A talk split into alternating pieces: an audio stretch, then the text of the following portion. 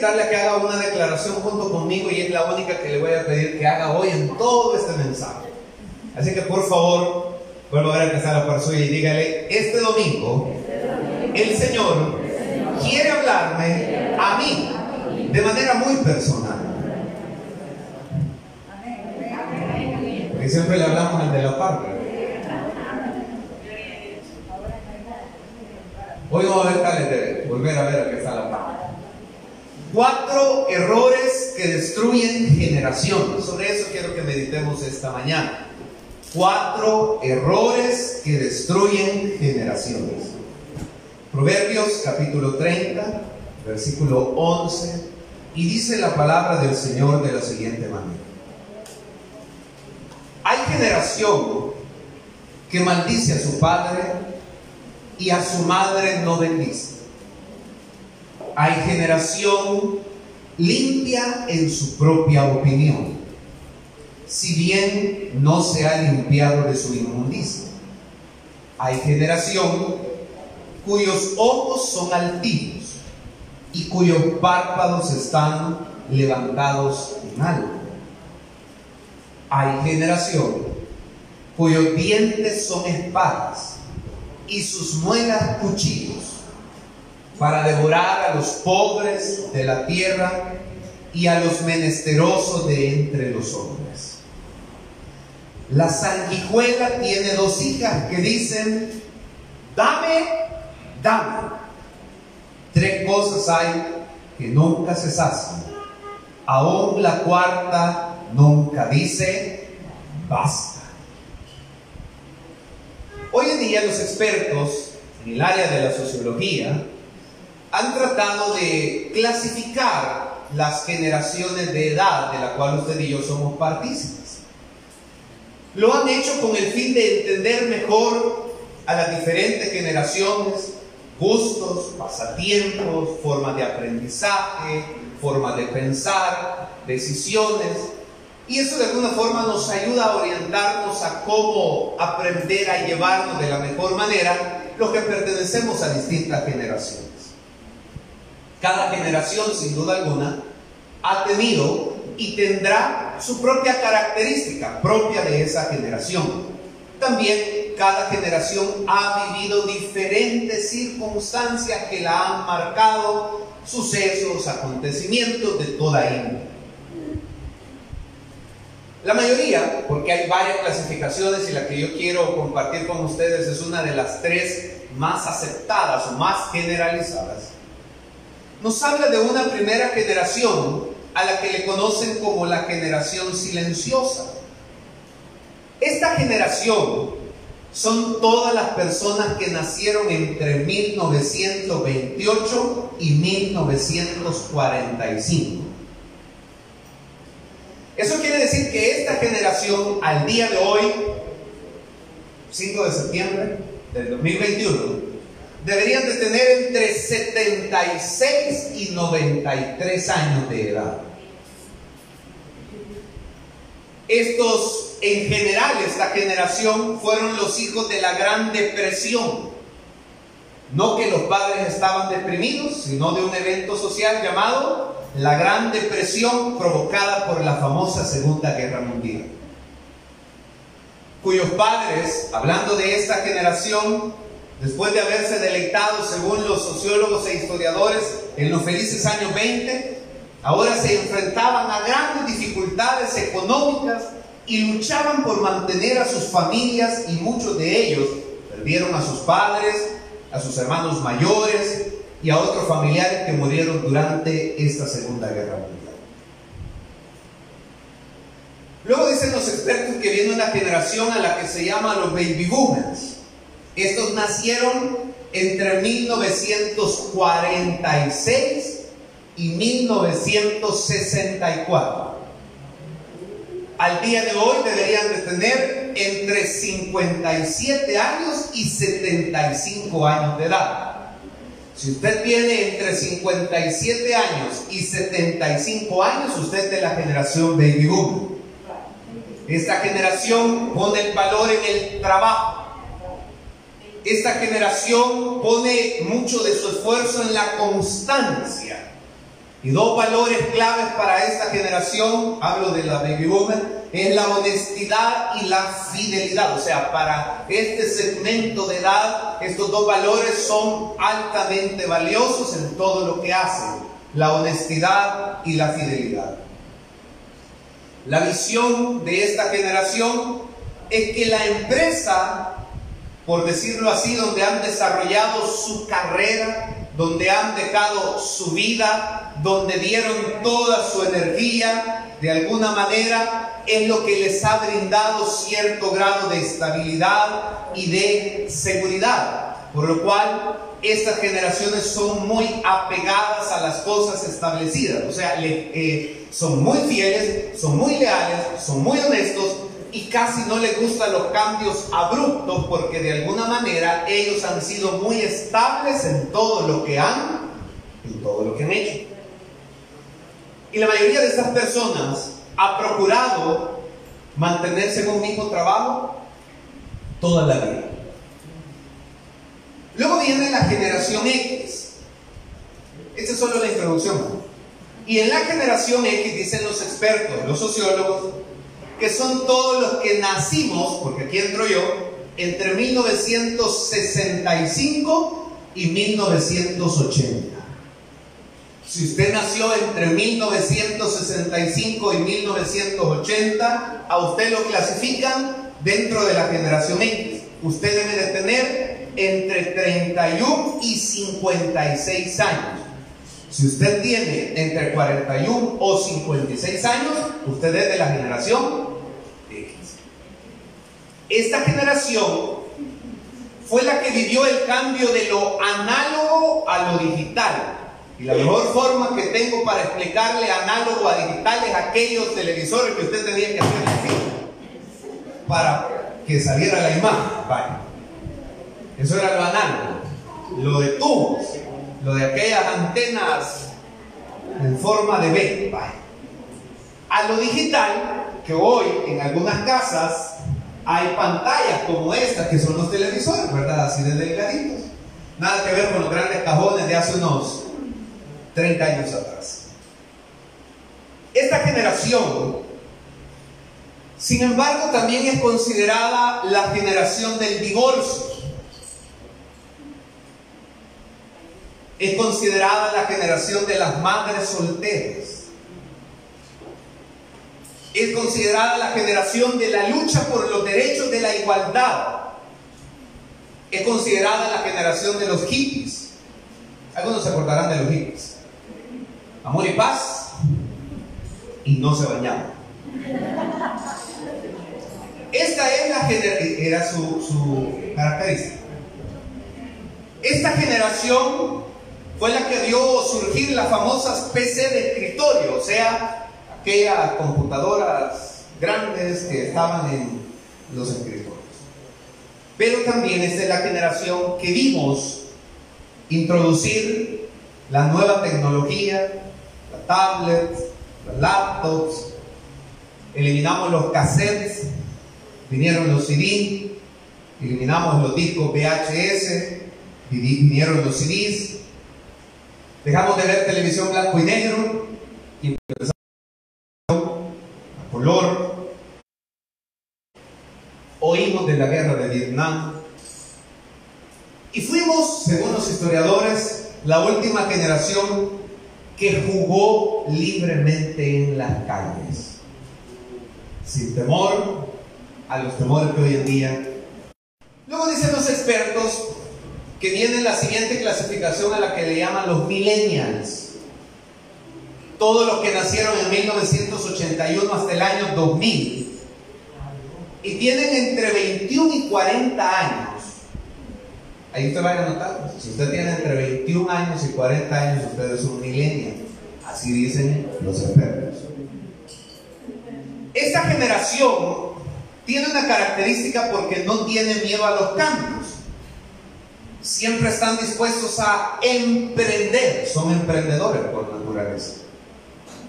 Una característica muy destacable de los millennials es que se adaptan con facilidad a un ritmo cambiante de vida, a diferencia de los baby boomers, que hablamos que si algo les gusta a ellos es la estabilidad, o sea que nada cambie, porque no les gustan los cambios abruptos. En cambio los millennials se adaptan fácilmente a todos los cambios que hay, cambios de proyectos, cambios de vida, etcétera, etcétera.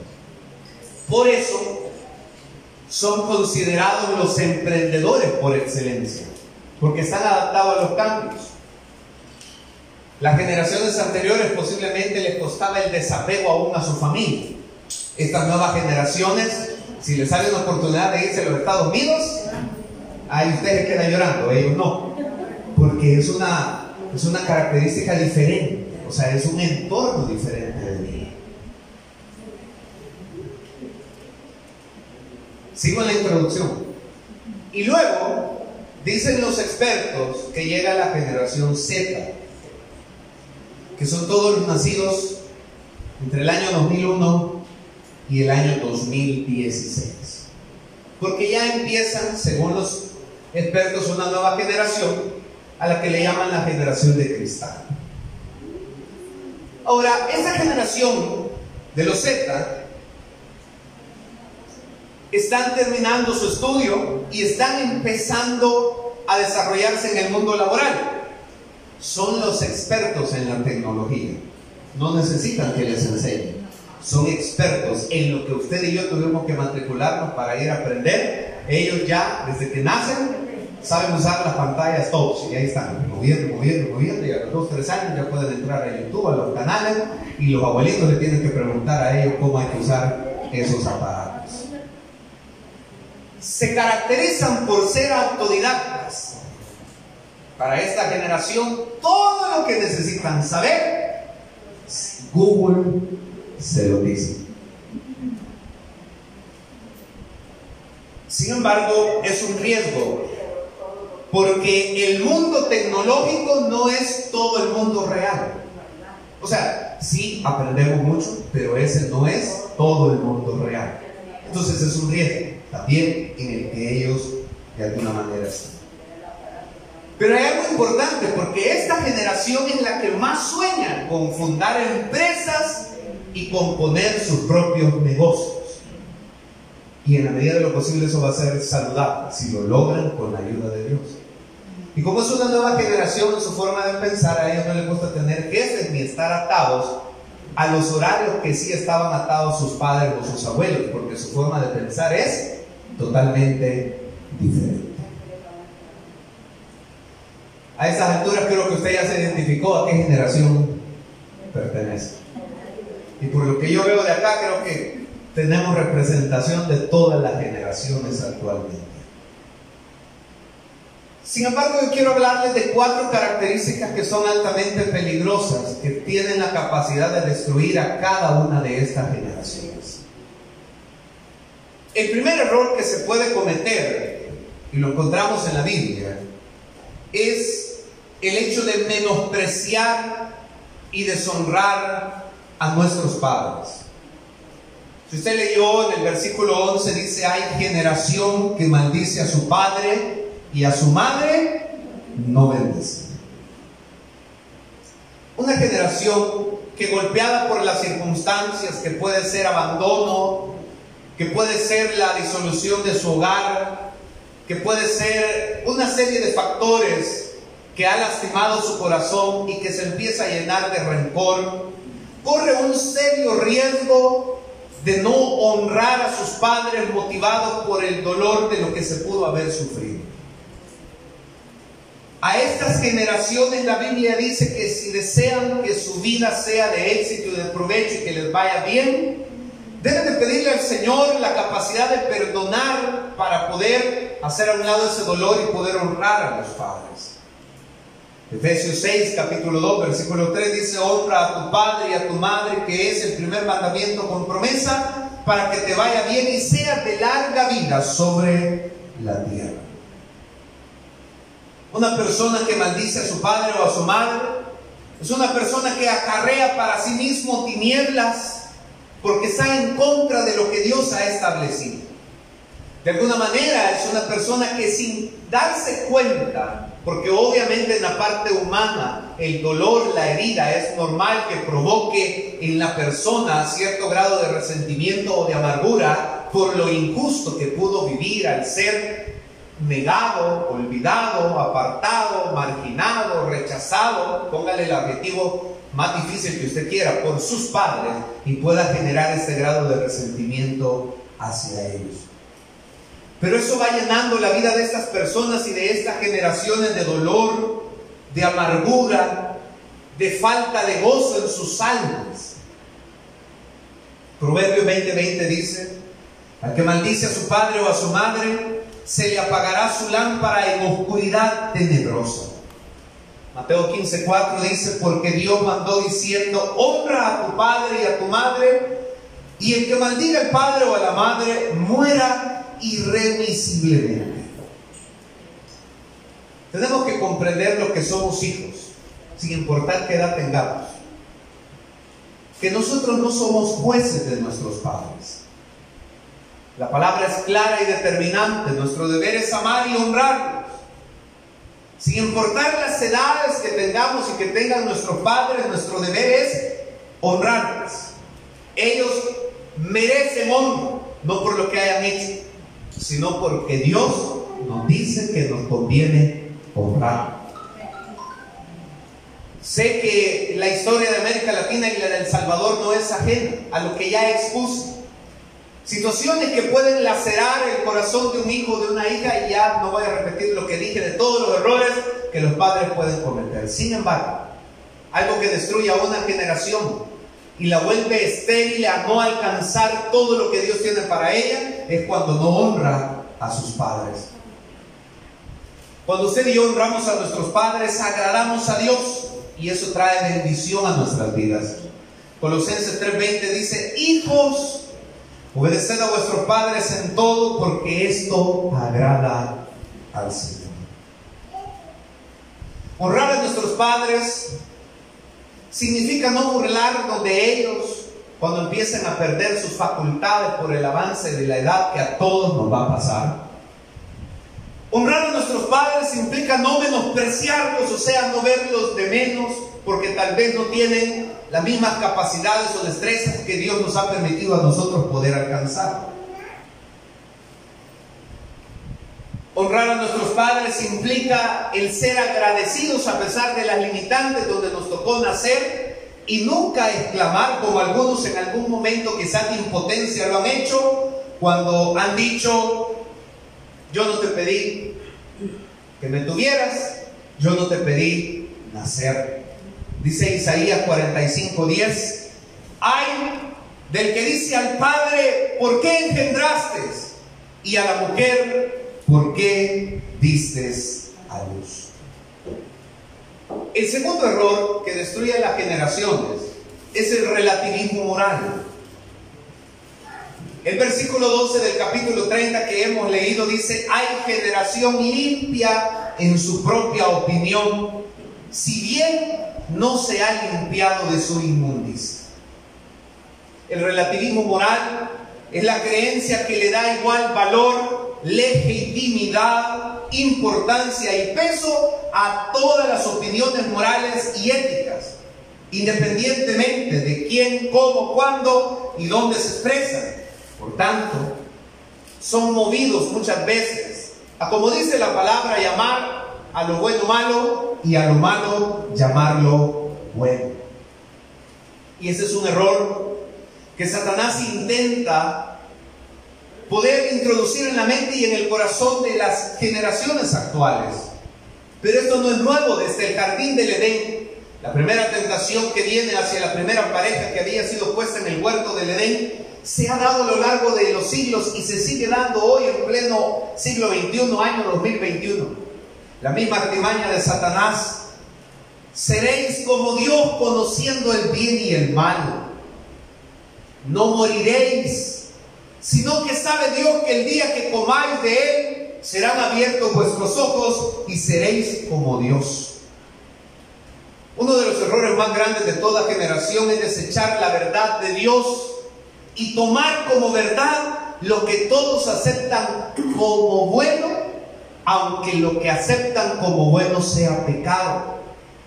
Tenemos que comprender que no todo lo que la sociedad acepta como bueno o como legal es agradable a los ojos de Dios.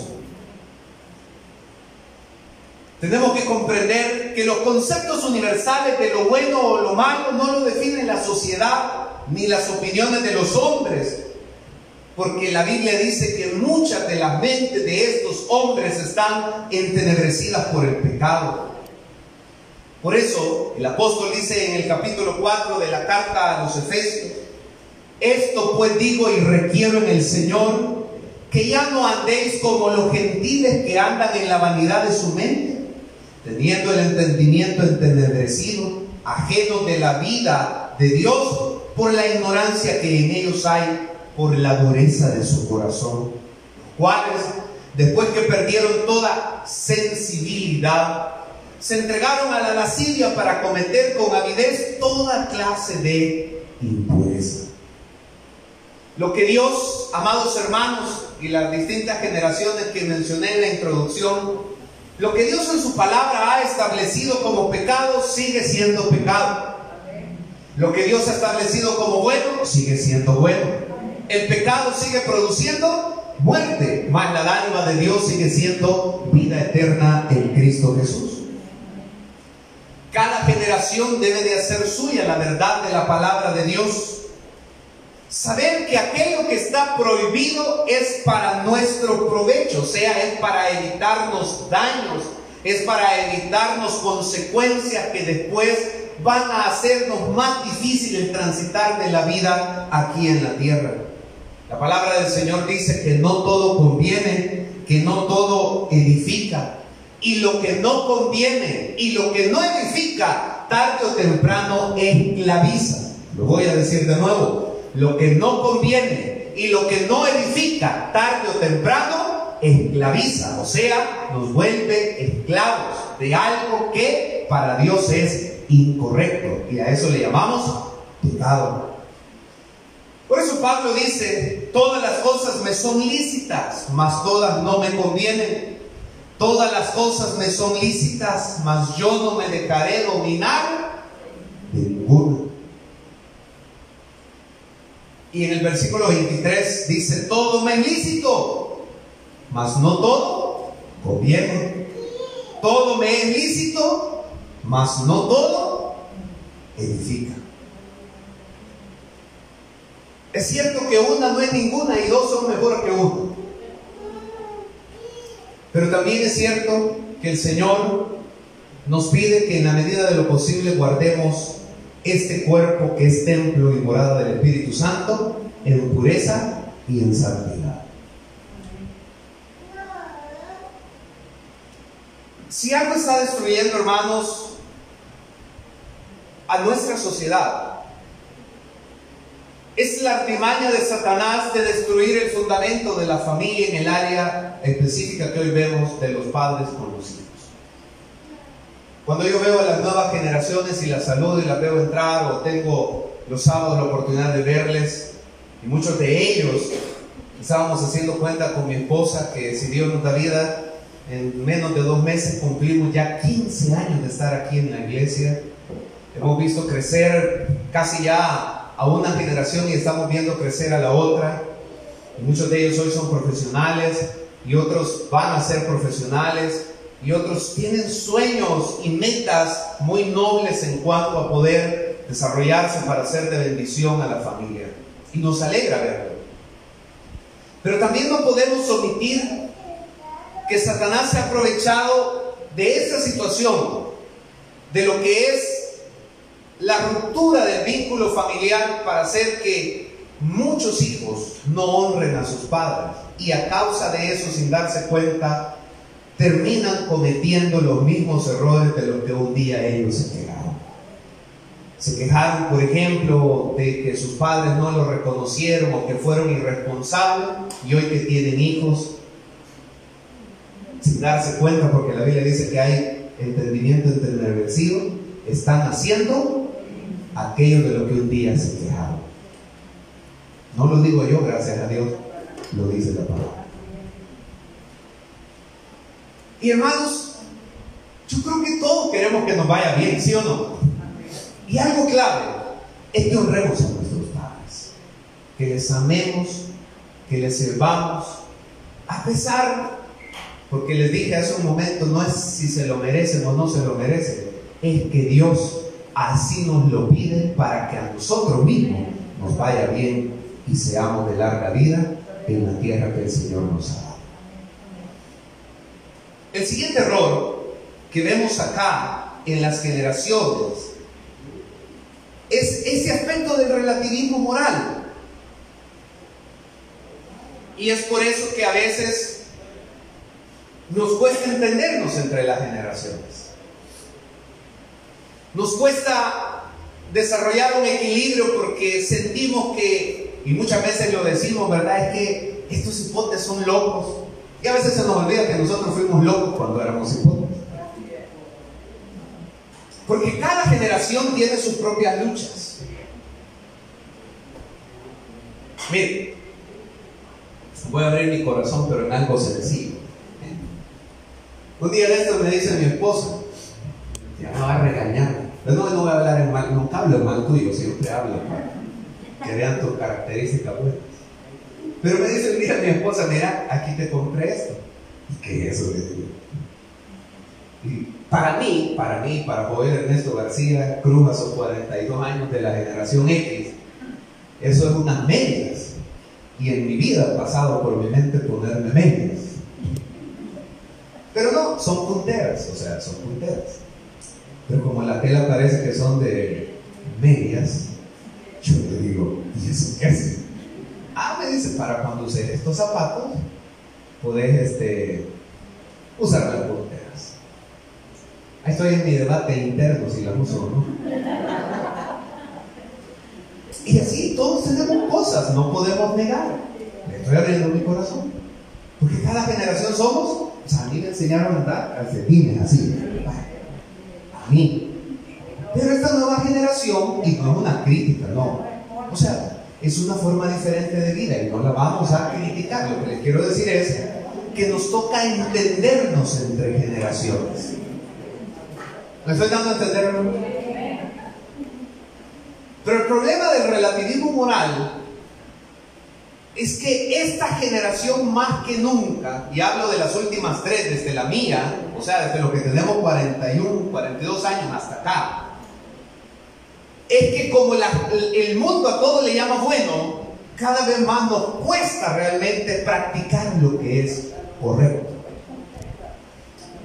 Y por eso leí lo que dice la palabra, que aunque todo es lícito, no todo conviene, y aunque todo es lícito, no todo conviene. El tercer error que destruye a una generación es un corazón lleno de soberbia. Proverbios treinta, trece, o sea, estamos leyendo los mismos versículos de los que partimos, dice, hay generación cuyos ojos son altivos y cuyos párpados están levantados en alto. Uno de los errores más grandes que lastimosamente se ha cometido tanto en los que no conocen del Señor, como aún dentro de nosotros que hemos venido a Cristo, es esas diferencias que nos han llevado muchas veces a estar enemistados entre las distintas generaciones. Cada generación de alguna manera se ha dejado manipular por la soberbia o por el orgullo que llega al corazón, sintiéndose muchas veces superiores o mejores a las generaciones anteriores. O, o superiores a la generación que vendrá después de ellos. Muchos jóvenes ven con menosprecio a los adultos y aún a sus padres por su limitado manejo de la tecnología y de poder entender los cambios que se están dando. Y muchos adultos pueden ver con menosprecio a los jóvenes por su debilidad de carácter, y es por eso que hoy se le llama la generación de cristal. Esa tensión entre las generaciones no es saludable, porque no podemos negar que honramos, y como decimos, nos quitamos el sombrero ante aquella generación que pasaba diez horas en el campo de sol a sol, haciendo la tarea, como se dice, sembrando, yendo a cortar café. O sea, honramos a esa generación. Pero no podemos negar que los tiempos cambiaron. Entonces, yo no puedo decir que aquella generación era mejor que la generación actual. ¿Sabe por qué? Y lo diré con respeto, lo pongo como ejemplo. Porque si yo hoy le pido a esa generación que haga lo que hacen hoy los jóvenes en los call centers, por ejemplo, no sabrían qué hacer. Y esa es la nueva forma de vida. Ahora usted me podrá decir, ah, pero ponga, denle una cuma a esos jóvenes para que vayan a hacer lo que nosotros hicimos, y también no sabrán qué hacer. A lo que quiero llegar es que cada generación tiene sus propias características positivas. Pero lastimosamente nos hemos muchas veces enfrascado en una lucha por saber quién ha sido mejor o quién ha sido peor. No sé si me estoy dando a entender. Y eso ha destruido las generaciones. O sea, la amistad, la armonía y el apoyo que debería de haber.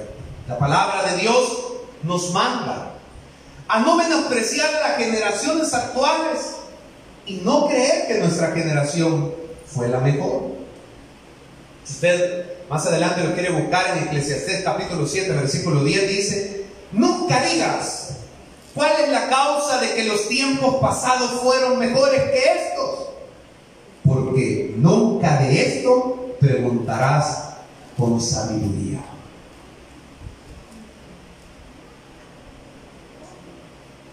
Cuando yo empiezo a decir hace veinticinco años, tengo que aceptar que ya me estoy volviendo mayor. Ya que yo diga hace veinticinco años, ¿verdad? Un día me invitaron a Montelimar a dar una enseñanza para jóvenes y dije hace veinticinco años, y todos los jóvenes en coro hicieron ¡Uh! Esa es la realidad, ya estoy mayor. Obviamente, otros dicen hace sesenta años y ellos están mucho más mayores, obviamente. Pero lo que quiero llegar, hermanos, es que casi siempre hay la tendencia nostálgica, válida, sí, nostálgica de decir, ah, nuestros tiempos fueron los mejores. Para cada generación sus tiempos tienen algo valioso. Yo no dudo que muchos, con gratitud en su corazón, recuerdan la vida de los años anteriores a la que hoy vivimos. Una vida más tranquila, eso no lo vamos a negar, y me refiero tranquila en el contexto de que hoy estamos tan saturados de actividades, de cosas. Era una vida que se vivía más tranquila, no había mucha, eh, mucho ruido, y hablo ruido de todo lo que tiene que ver con el desarrollo de la industria. La gente que vive a las orillas de la calle le cuesta a veces adaptarse, pasan carros, pasan camiones, que, o sea, la vida era diferente.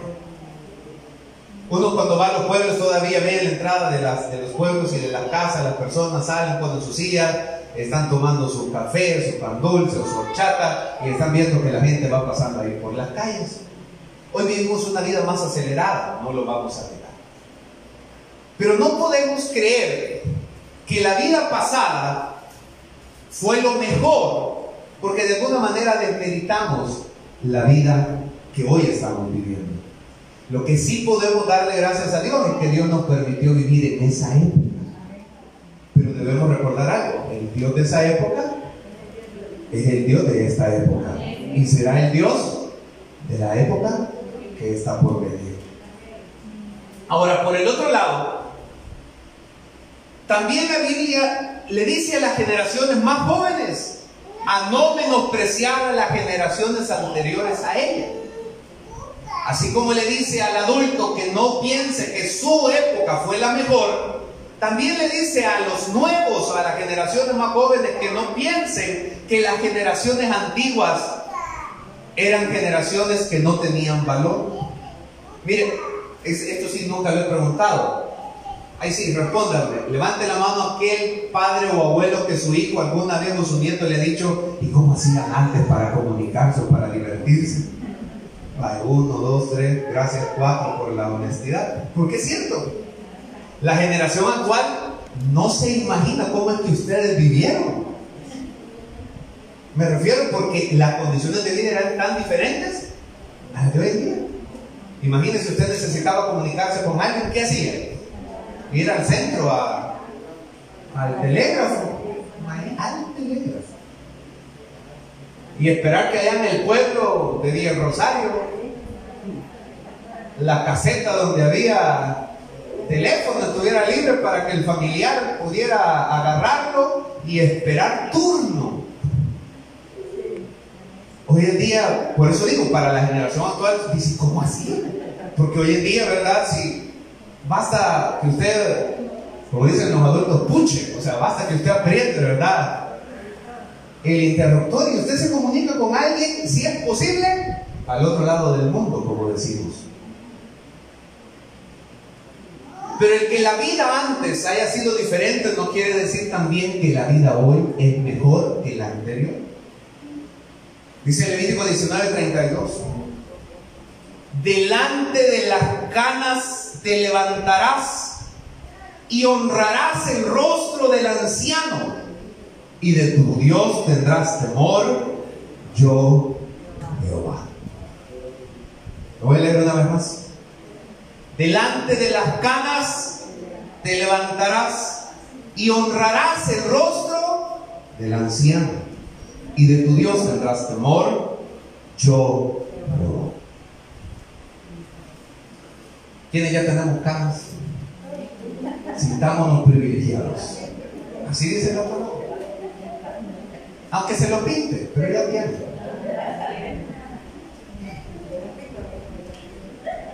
En lugar de tener un corazón lleno de soberbia, tenemos que tener un corazón humilde, comprendiendo, aceptando, entendiendo que tanto las generaciones pasadas como las generaciones actuales podemos aprender los unos de los otros, y ambas generaciones tenemos mucho que aprender.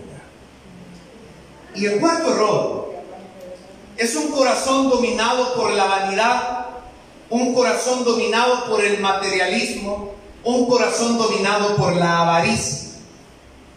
Dice la palabra del Señor: hay generaciones cuyos dientes son espadas y sus muelas cuchillos, para devorar a los pobres de la tierra y a los menesterosos de entre los hombres. Tenemos que reconocer que cuando un corazón está lleno de vanidad, está lleno de materialismo y de avaricia, es capaz de todo. Se pasan por alto los valores morales, los valores éticos. Si no, pregúntele a aquel que le quita lo que no es de él a una persona indefensa. O pregúntele a aquel que, debiendo ser responsable con su familia, le niega lo que debería de ser responsable al darlo, gastándole en cosas que no son correctas. Todo por el contexto de que yo soy el que debo, el que debo satisfacerme, yo soy el que debo de poseer, porque el pensamiento yo soy el que trabajo, yo soy el que me gano el dinero.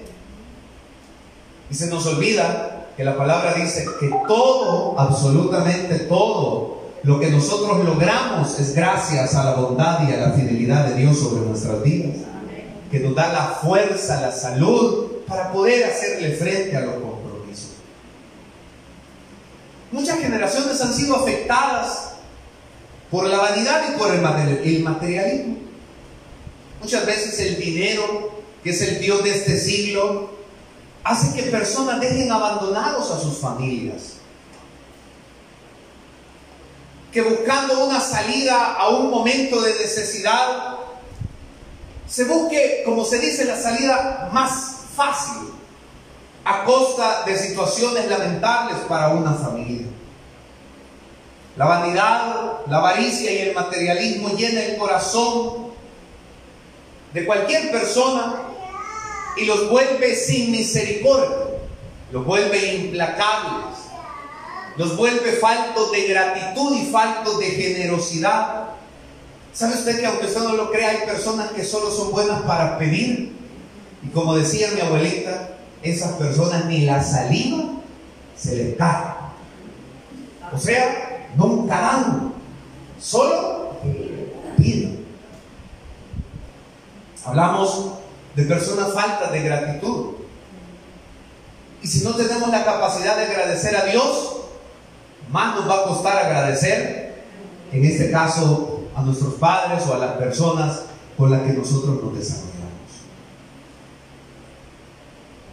Para comprender lo que dice este versículo, versículos catorce y quince de Proverbios, quiero leerlos en la versión del lenguaje actual, y dice de la siguiente manera: hay quienes aman tanto el dinero que despojan a los pobres y a los indefensos de este mundo, les sacan hasta el último centavo y los dejan desnudos en la calle. Y dice la versión: la chupasangre, o sea la sanguijuela, tiene dos hijas, una se llama dame y la otra se llama dame más. Es amiga del que ama el dinero, pues este siempre quiere.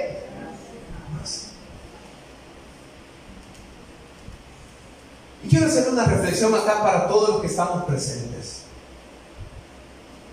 Independientemente, hermanos, nos haya tocado nacer en medio de la escasez, nos haya tocado nacer en ambientes adversos, nuestros padres hayan sido humildes, nuestros padres sean de aquellos que tuvieron que andar en el mercado vendiendo,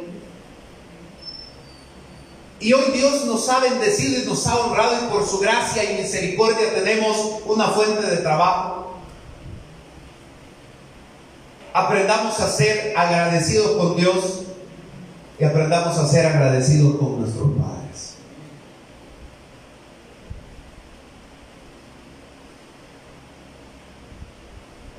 Algo que aprendí de mi papá, intento, porque soy humano y obviamente seré imperfecto, pero intento poner en práctica algo que él me enseñó, es que él me, y desde pequeño me lo dijo: uno no da ni comparte por si el otro tiene necesidad o no, uno da y comparte porque uno está agradecido por Dios.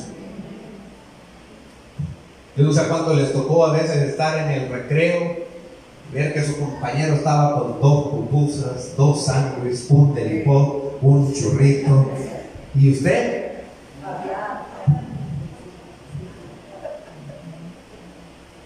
y usted en el fondo está anhelando que su amigo le diga: ¿qué? ¿qué es? Ah, hermana Blanquita le pasó, porque dice que si usted le dice sí, el amigo le dice: compra. Y no podemos negar que quizás a, a muchos les tocó pasar por esas situaciones, pero hoy Dios ha sido fiel con nosotros, y Dios ha sido fiel con cada generación. La muestra es que aquí estamos todos nosotros. Dios fue fiel con usted en medio del campo, de la tarea, de la corta, de la siembra, del algodón, de la caña. O sea, el Señor fue fiel y aquí está. El Señor fue fiel con aquellos que han estado en empresas y han servido en distintas empresas a nivel nacional, y el Señor les ha bendecido y les ha dado una fuente de trabajo. El Señor ha sido fiel con los emprendedores y tienen negocios, y ahí tienen negocios que uno no entiende cómo los hacen, pero son negocios porque es la nueva forma de hacer negocios. Pero algo que debemos mantener cada generación es ser agradecidos con Dios y ser agradecidos con nuestros padres. Por eso les dije que el mensaje de este día era para cada uno en particular.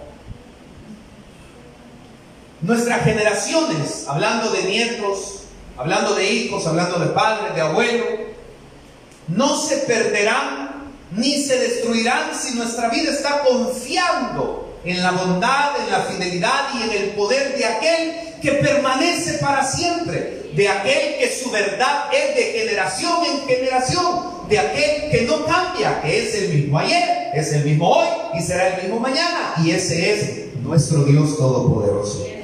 Por eso dice Salmo ciento cinco: porque Jehová es bueno, para siempre es su misericordia y su verdad por todas las generaciones.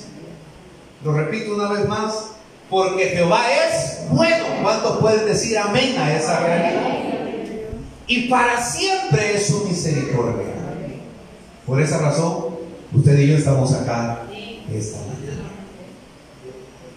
Honremos a nuestros ancianos. Honremos a nuestros padres. Amemos también a los jóvenes. Apoyemos a las nuevas generaciones. Porque al final, por cada uno de nosotros, es que el Señor vino a dar su sangre en el cruz del Calvario. Y eliminemos de nuestro corazón esas actitudes que son las que muchas veces llevan a las sociedades en general a estar esclavizadas. Pero el Señor Jesús dijo: conoceréis la verdad, la verdad es la palabra, y la verdad os hará, os hará